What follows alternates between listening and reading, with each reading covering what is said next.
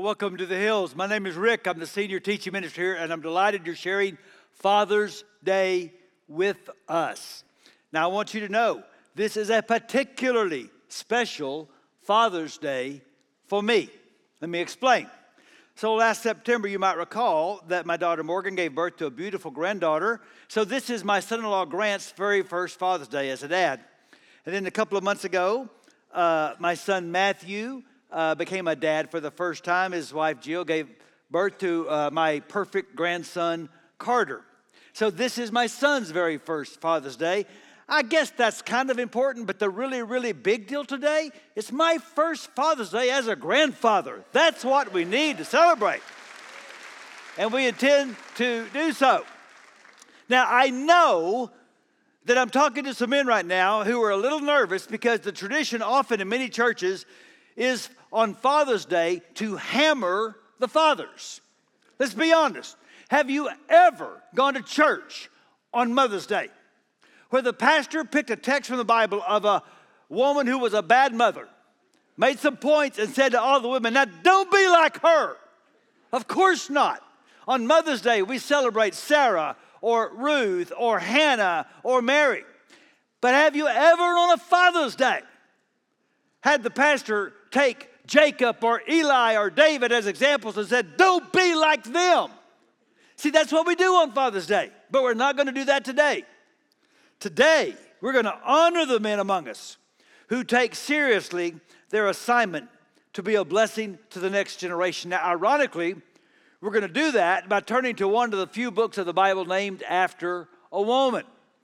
So get out your phones, your tablets, your Bibles, and find in the Old Testament a book called Esther.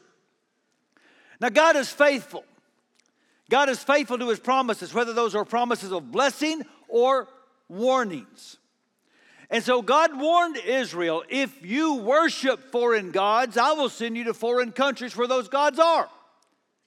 And so we saw uh, an Assyrian captivity and a Babylonian captivity as God's people were taken off for their idolatry. But God, because He is faithful, was not going to break the covenant he made with Abraham. And so the story of the people of Israel continues even after captivity. We have, for example, books in the Bible like Daniel and Ezekiel that tell us about the life of the exiles while they were in captivity. And then when the captivity was over and the people could come home, we have books like Ezra and Nehemiah that tell us about that chapter of their lives. But not everybody came home. Some of the exiles stayed. We only have one book in the Bible that tells us about them, and that's the book that we call Esther. And it's some of the greatest theater in all the Bible. So I'm going to take about 10 minutes and tell you the story because it's important to the points I want to make today. The story starts, Acts 1, in the garden of the king of Persia. Now, his name was Xerxes, and to give you an idea of how vast his empire was, it was 127 provinces that stretched from India to Ethiopia, the largest empire the world had ever seen. So he has all the governors of his 127 provinces come to his capital city of Susa because he wants to show off the splendor of his empire. Now, it would take you a couple of months to get from Ethiopia or India to the capital city. So you don't come that far for a two day conference. They have a six month celebration of the grandeur of Persia. It is a huge party. And Xerxes decides after six months to have a seven day after party party because the man likes to party. We're going to see that. And it's during the after party party that he thinks, I have shown off all my kingdom except my gorgeous wife. These guys need to see how beautiful Vashti is. Now, he's probably inebriated and it's probably not a noble request. He wants her to come in before a bunch of drunk men and be eye candy, and she refuses. We've got a crisis. The cabinet immediately meets and says, Xerxes, these men are going to go back to your entire empire and say the queen did not obey the king. And we're going to have a crisis on our hands. This could upset the uh, stability of the homes and the way that we do life in your empire. So you need to depose Vashti and get a new queen. And that's what launches our story. Act 2 is in the citadel of Susa, and a nationwide search is set for a new queen. That's when we meet what I think is one of the most underappreciated heroes in the Bible. And the name was Mordecai. Now, Mordecai was a great grandson of exiles. In other words, he has lived all his life in Persia. His dad had a brother who married and had a daughter. And then Mordecai's aunt and uncle died, and his cousin is an orphan. And we meet Mordecai introduced as an adoptive father. Chapter 2 Mordecai had a cousin named Hadassah, whom he had brought up because she had neither mother nor father. This young woman, who was also known as Esther, had a lovely figure and was beautiful. Mordecai had taken her as his own daughter when her father and mother died. Notice she has two names. Hadassah is her Jewish name. Hadassah means dazzling beauty, and she must have been. And so she's chosen to be in the pageant, and after 12 months of all things, Esther is picked to be the new queen. Mordecai says just one piece of advice don't tell the king you are a Jew. Now, Act 3 takes place at the king's gate, where Mordecai was, which means he must have been a man of some prestige and he overhears a plot of two guards to assassinate Xerxes. He tells Esther, she tells the king, the king investigates, the two guards are put to death. And Esther makes sure that Mordecai is given credit and it is recorded in the king's record books. And this is going to become very important later. Now, in Act 4, we meet what I think is one of the most underappreciated villains in the Bible, and the name was Haman. Now, Haman was second in command in Persia, and he was an egomaniac. And when he came by, he wanted people to bow down to him, and most did, not out of respect, but out of fear. But Mordecai wouldn't bow. Mordecai was cut out of the cloth of Daniel and Shadrach and Meshach and Abednego. Now, he could live in a foreign country, he could serve a foreign government for their good we would only bow to his God. And because Haman was such a narcissist, he overreacted and said, I don't want to just kill a Jew, I want to kill Jews. So he goes to Xerxes and says, There's a people in your land that are treacherous and seditious. And given a chance, they will revolt against you. Your best thing you can do is eliminate them. And Xerxes, who was not the brightest kid in his class, goes along with a plan and seals a law that basically allows ethnic genocide. And they cast a lot. It's the first month of the year. When can we execute this plan? And the lot falls on the 12th month. Now, that's going to be important later, too. And so the couriers go out. Remember, it's going to take a couple of months to get the news out to all the empire that on the 12th month it is okay to slaughter Jews. And so all the Jews in the land mourned. They put on sackcloth and ash, ashes, including Mordecai. Esther knows nothing about this. She gets word that Mordecai is in mourning. She sends messengers to find out why. And Mordecai sends back the word and says, Esther, it is time to let the king know you are a Jew. You must go and plead for your people. Now, Esther has asked it.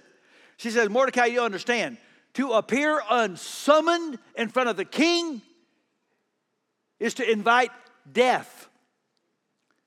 But Mordecai responds with one of the greatest verses in the Bible, chapter 4, verse 13. Who knows but that you have come to your royal position for such a time as this? And Esther is convicted and she knows she's going to need the protection of God. So she requests that all the Jews in the city go on a three day fast. And she replies in verse 16 When this is done, I will go to the king, even though it's against the law. And if I perish, I perish. Next scene, not long after this, Esther shows up unsummoned in the king's courtroom. Everyone holds their breath The king sees her, holds out his scepter, and welcomes her. Says, What can I do for you, my king? She knows her man. She says, I want to throw you a party. And Xerxes perks up and says, A party? Really? Yes, today at my house, a party for you and for Haman. So Xerxes shows up and he is having the best time. He says, My queen, tell me what you want. I'll give you up to half my kingdom. Just tell me what you want. She says, I want you to come to another party at my house. She knows her man. And Xerxes says, If I come, will you tell me what you want, what you really, really want? She says, I'll tell you what I want, what I really, really want. Because she's into the Spice Girls. So, Haman goes home full of himself, thinking, I'm not only the second most important man in the country, but when the queen throws a party, I'm the only one she invites beside the king. And then he walks by Mordecai and he is completely deflated. And he says to his wife, With all the blessing and power I have, it means nothing because that one Jew will not bow to me. And his wife says, Why do you have to wait to the 12th month to kill a Jew? Build a pole, go to Xerxes, get permission, and impale him on it tomorrow. Haman says, Great idea. He goes to sleep. Well, what he doesn't know is that Xerxes can't go to sleep. He's tossing, he's turning. He says, Bring me the king's record books. Not because he wants to do research, because he thinks that's so dull, I'll go to sleep. And they just happened to open the books to the story of Mordecai saving the king's life. And the king says, Did we do anything for him? No, we didn't do anything. So the next morning, Haman is showing up with a request to kill Mordecai. But the king says, Wait a second, Haman, I got something to ask you first. If I wanted to show somebody special honor and let everyone know how much I like him, what would I do? Haman, because he's a narcissist, thinks he's talking about me. He says, Well, King, I would put one of your robes on his back. I'd put you, him on one of your horses, and I'd have one of your princes walk him through town saying, King thinks this guy is a stud. And Xerxes says, Great, go get Mordecai, and you do that for him. Mordecai is humiliated and he is infuriated. And he goes home to throw himself a pity party, but before he can, guards show up to remind him he's supposed to go to another party. So he shows up at the second party with Xerxes and he says to his queen, Tell me what you want, what you really, really want. And he was not ready for the answer. His queen said, I want you to spare my life and the life of my people. Because there's a law giving others permission to wipe out my people. And again, he's not the brightest guy in school. He says, Who could do such a thing? And she turns to Haman and says, You the man. The king is so upset he goes outside to cool off. Haman throws himself on her couch to beg for mercy. The king walks in, thinks he's advancing on his wife, and before that day is over, they take Haman out and they impale him on the pole he had set up to kill Mordecai. But there's one more act.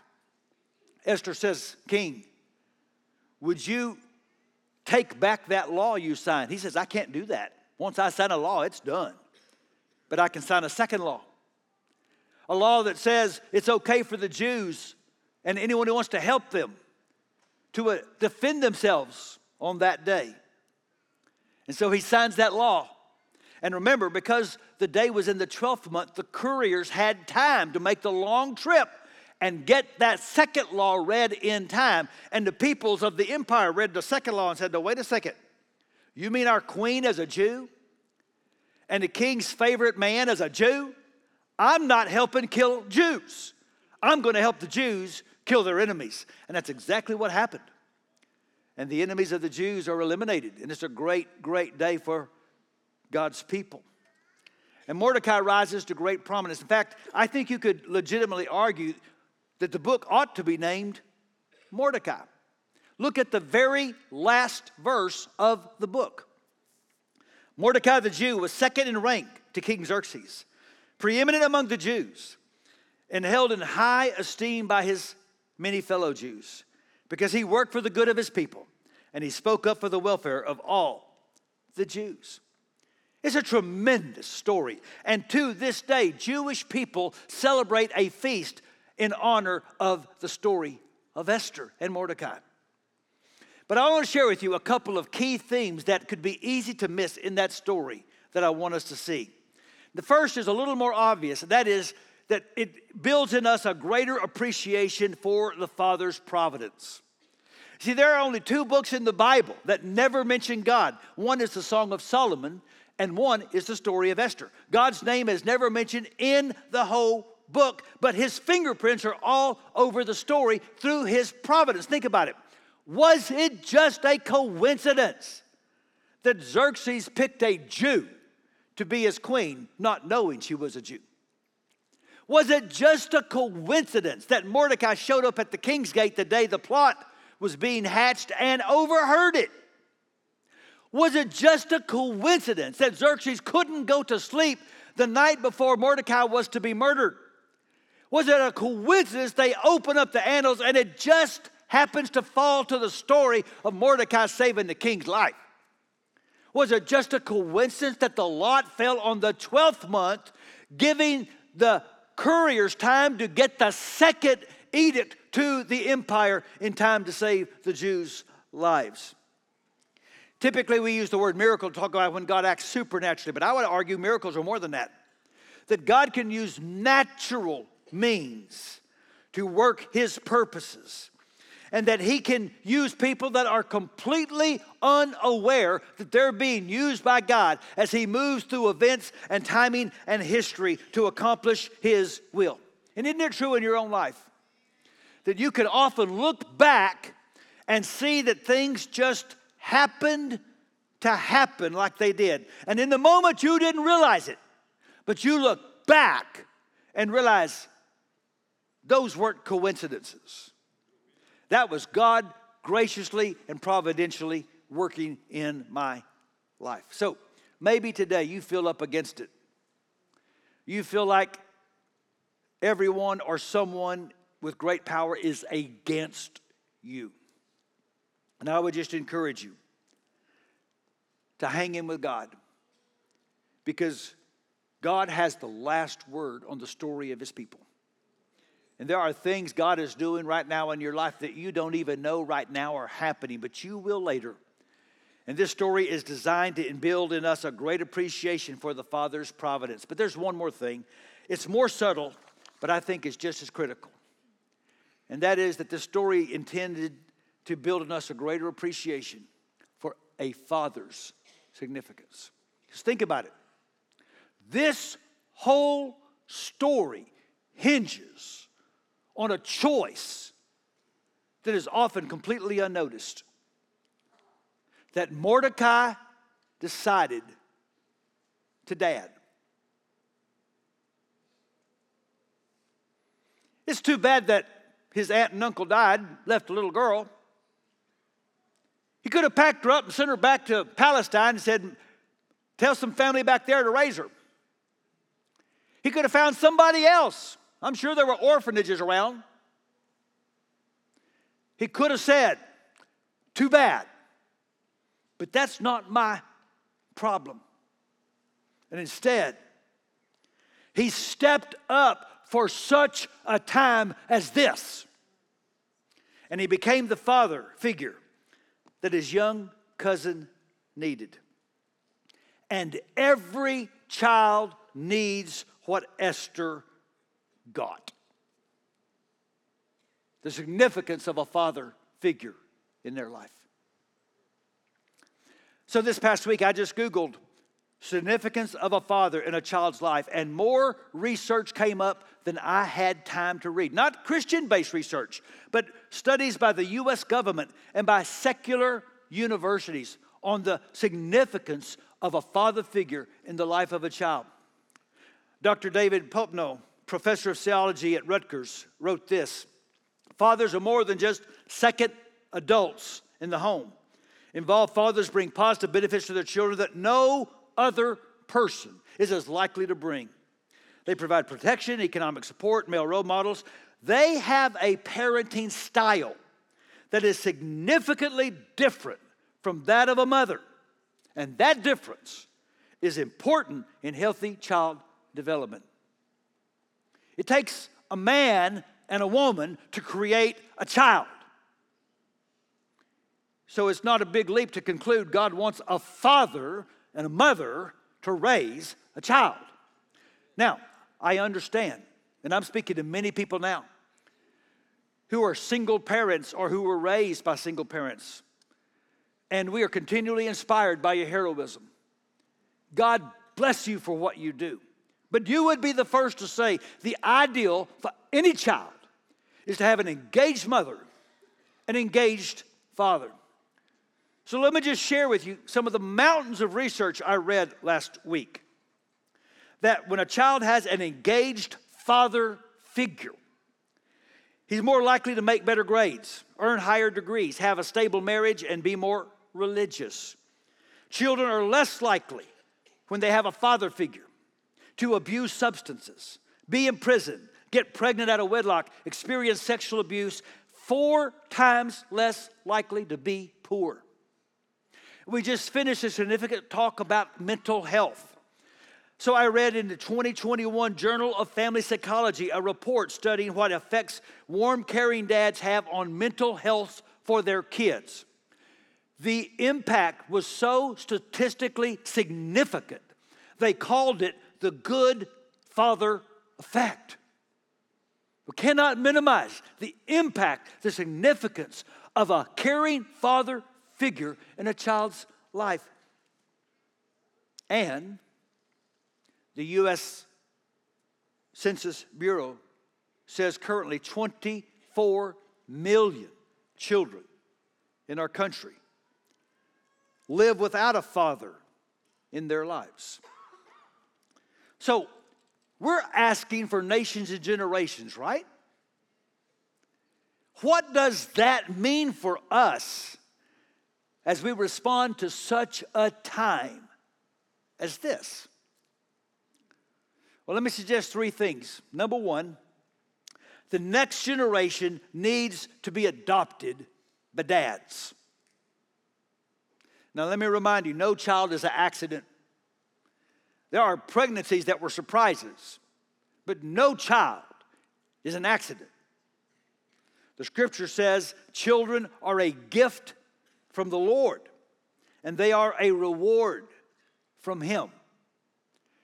And if something is a gift from God, God expects His gift to be stewarded.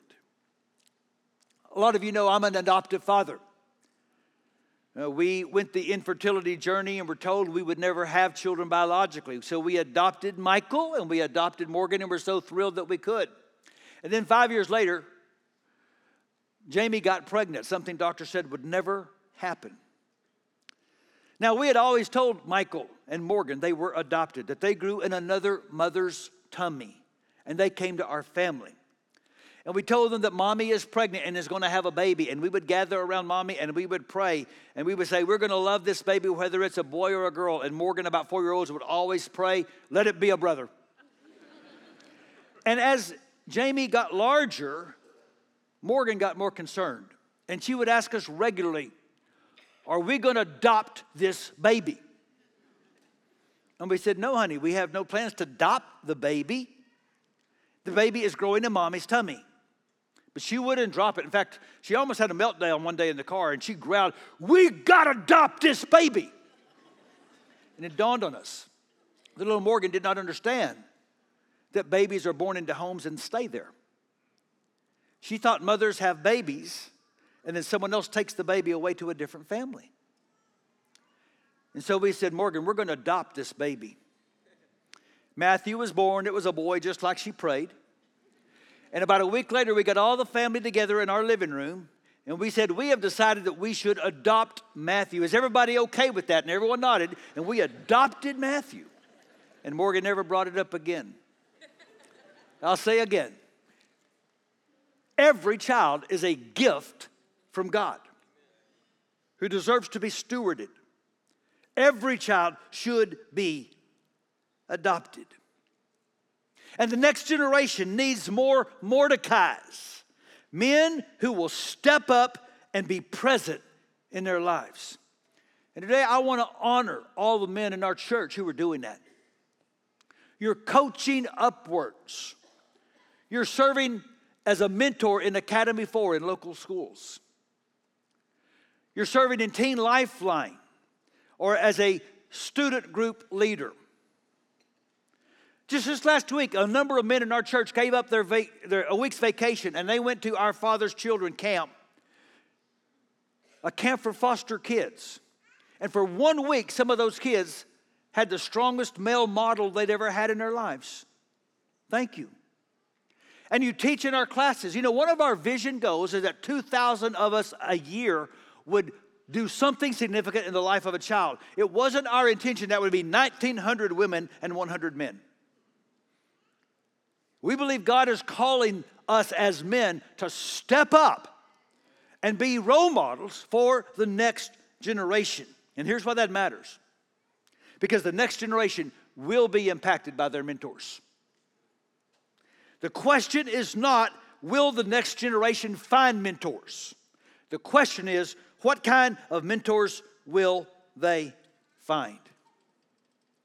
And their mentors will shape them and tell them what matters. Think about it. Where did Esther get the courage to put her life at risk and walk into the king's courtroom? You think maybe it came from growing up in a home led by a man that would not bow to anybody except his God? You see, values are caught more than they're taught. Marcus Freeman, he was outstanding linebacker at Ohio State, played in the NFL, became a rising college coach, and got his first head coaching job at Notre Dame, one of the most prestigious college football programs in the country. He's got a family with six kids. Football coaching is an intensive job, so he has the habit of having his wife bring his kids constantly to practice. One, he wants to see his kids, but a second is he wants to impact his team. And he said, I want our players to see Coach Freeman as Dad Freeman and husband Freeman. They're not always going to remember what I said about football, but they're always going to remember how they saw Coach Freeman as a father and as a husband, and that's really important. Max Lucado writes he's a little boy at the Andrews Church of Christ in West Texas, trying not to fall asleep, and his dad would give him his pocketbook. And he noticed one Sunday 52 checks written out to the Andrews Church of Christ that on the first day of every year, his dad, who did not have much money, would write 52 checks and post date them to make sure that God's work always came first in his finances. And Max said, My dad never gave me a lecture, but he gave me a lesson. If you came to the funeral I preached for my father a few months ago, you heard me say, My favorite part of church as a boy was standing next to my dad and listening to him sing. My dad did not watch people sing, my dad sang. And by the way, your kids are watching dads when you worship. Up until late of his life, he would come to our church. He hadn't grown up singing with the band. He didn't know our songs. It didn't matter. My dad sang. My dad did not tell me it's important to worship. He showed me. Because the two most important words in a mentor to a disciple are not listen up, they are follow me. And this is why that matters. Because the next generation must be directed to God's purpose for their lives. You see, one of the greatest responsibilities and privileges of any generation is to help the next generation find their for this reason that you're not an accident, you're not a coincidence. You live when you do, where you do, for the purposes of God, and I am here to help you figure out what that is. It's our assignment to equip them to imagine and to pursue huge dreams for the kingdom of God. This is my first Father's Day as a grandfather. It's also my first Father's Day where I can't call my dad. So I've been thinking a lot this week about memories. One of my favorites, some years back, my alma mater gave me an honor. I did not deserve it. Part of the tribute was people were given cards to fill out and sign. And so a week later, they sent me over 100 cards of notes people had just written. And I'm flipping through them and reading. And I didn't know my dad had done one. And dad's card wrote, I think the reason I was put on this earth was to get you launched. You don't forget something like that. See, our goal is not just to finish the race, our goal is to pass the baton to the next generation. And that's why I'm so grateful today for all of you who are deciding to dad. Your children and any child who needs a Mordecai. And I want you to hear a story of a man like that in our church. Joseph Bryant attends our Keller campus. He and Janae were not able to have children biologically. They decided to adopt. They made a courageous decision to adopt Precious Ashley, a beautiful girl with very serious disabilities. They became a family. And then the story took a turn Joseph didn't expect. So listen as he gives his testimony. Well, I'm Joseph Bryant. I have a daughter by name Ashley Bryant, and I had a wife by name Janae Bryant. October 25th, Janae wakes up and she goes, I feel dizzy. It feels like I almost, I, it's almost like a stroke. I drive um, Janae down to HEB. Immediately, there's a neurologist. He comes by, looks at the, the monitor, looks at her eyes, looks at her, and goes, I don't think it's a stroke. They move Janae into a CAT scan. About 30 minutes later, he comes back and he goes, I can't help you. Um,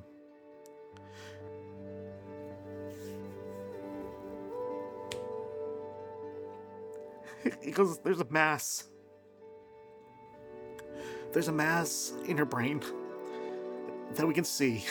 I've already contacted a neuro, neurosurgeon down at Harris. Um, there's an ambulance coming to pick you up. We're going to move you to Harris. Um, he'll be able to answer your questions for you. He goes, I just cannot help you. We went through eight weeks of um, hospice care, and Janae dies on um, February the 11th. That Friday, we, hospice people came and took all the stuff, and I moved everything back into the living room like it was supposed to be. Trying to get life back to normal for, for Ashley as fast as possible. We had a nurse um, with Ashley said, uh, Mr. Bryan, I think Ashley's not feeling well. She's very cold. So I take Ashley to Cook's urgent care in Hurst here. They start evaluating her and they put her on a monitor and her blood pressure is dropping. Finally, we go to ICU and I'm in the hallway walking down, kind of going, God, you and I need to talk. Just lost my wife. We're in the middle of, um, we're in the middle of ICU. I mean, what's happening to me? Why are you doing this? get in the elevator, go down, go down to cafeteria, all the way through that hallway. And if you've ever been to Cook's cafeteria, you go through and there's big windows out there. And, you know, I'm at my pity party. And I look out and there's ice and snow everywhere. I found out that my home on Sunday had lost power and lost power all the way to Thursday. you know, as I learned that information, I'm going, my gosh, God, you let Janae die at the right time. Because what would I have done if she had lived a little bit longer and Ashley was as sick as she is? How would I have had to? I'd have had to choose between my daughter and my wife. And then how would I take care of two people without power? It turns out that Ashley takes a change. By Wednesday, she's doing really good. And by Thursday, they're wanting to dismiss her, and that's when power gets back on. And that's the moment that I looked and said, okay, you know more than I do. Right before Janae lost her ability to be able to talk, there was one day that it was just us together, and she goes, I'm sorry I'm leaving you with Ashley. I was like, no, we're gonna be fine. I knew what I was doing when we went before the judge. And we said yes to all those questions. I knew what I was doing. God has really, really has brought us through. Even all the hospital visits and everything else. God has always been there with Ashley and I with everything that's gone through this past few years with Ashley, um, losing Janae, I know that I'm not a mother. I, I can't do the things that mothers do for um for my daughter.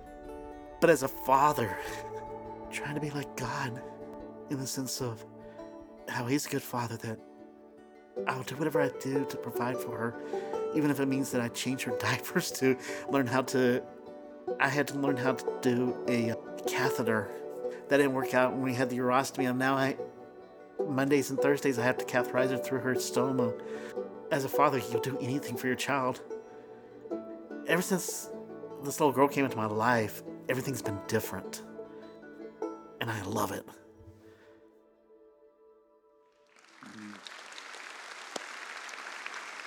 Thank you, Joseph, for reminding us that every child matters and he's a father. Some years ago, I read a book by Tim Kimmel. He was a popular Christian author, and I learned a story about him that he had a desk where he did most of his writing, and on his desk, he had three pictures. On the left was a picture of the hospital where he was born. On the right was a picture of the cemetery where he was probably going to be buried. And in the middle was a picture of his family to remind him this is where I started, this is where it'll end, and this is what matters in between. The best way to save a nation is to save the next generation. And to do that, we need the Father's help. So we're going to ask, and again, I just want to say to all the men who are stepping up for the Esthers in our city, thank you.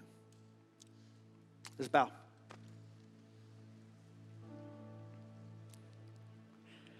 I'll finish the prayer, but you start. I want you to take a moment. Did you have a strong father figure in your life that poured into you? A dad, a granddad, a coach, a teacher, a youth minister? Would you take a moment and thank God that you had a Mordecai?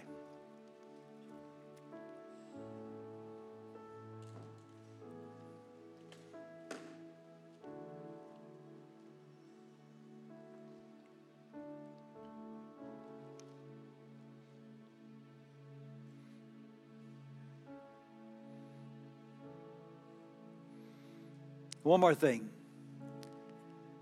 We all know an Esther. We all know a child somewhere who needs a father figure. Would you pray for your Esther that she would find one? And if you are an Esther, if you need a father figure, ask God to bring you one right now.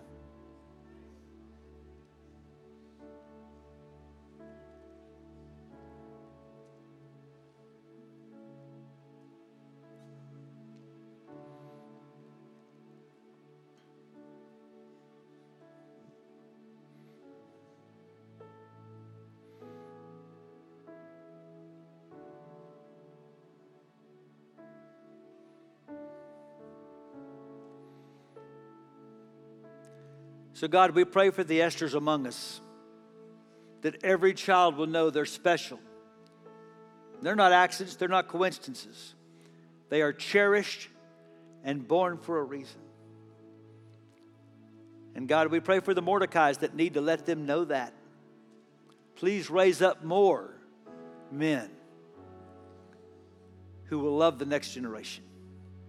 And thank you for the men that did that for us. Pray in Jesus' name.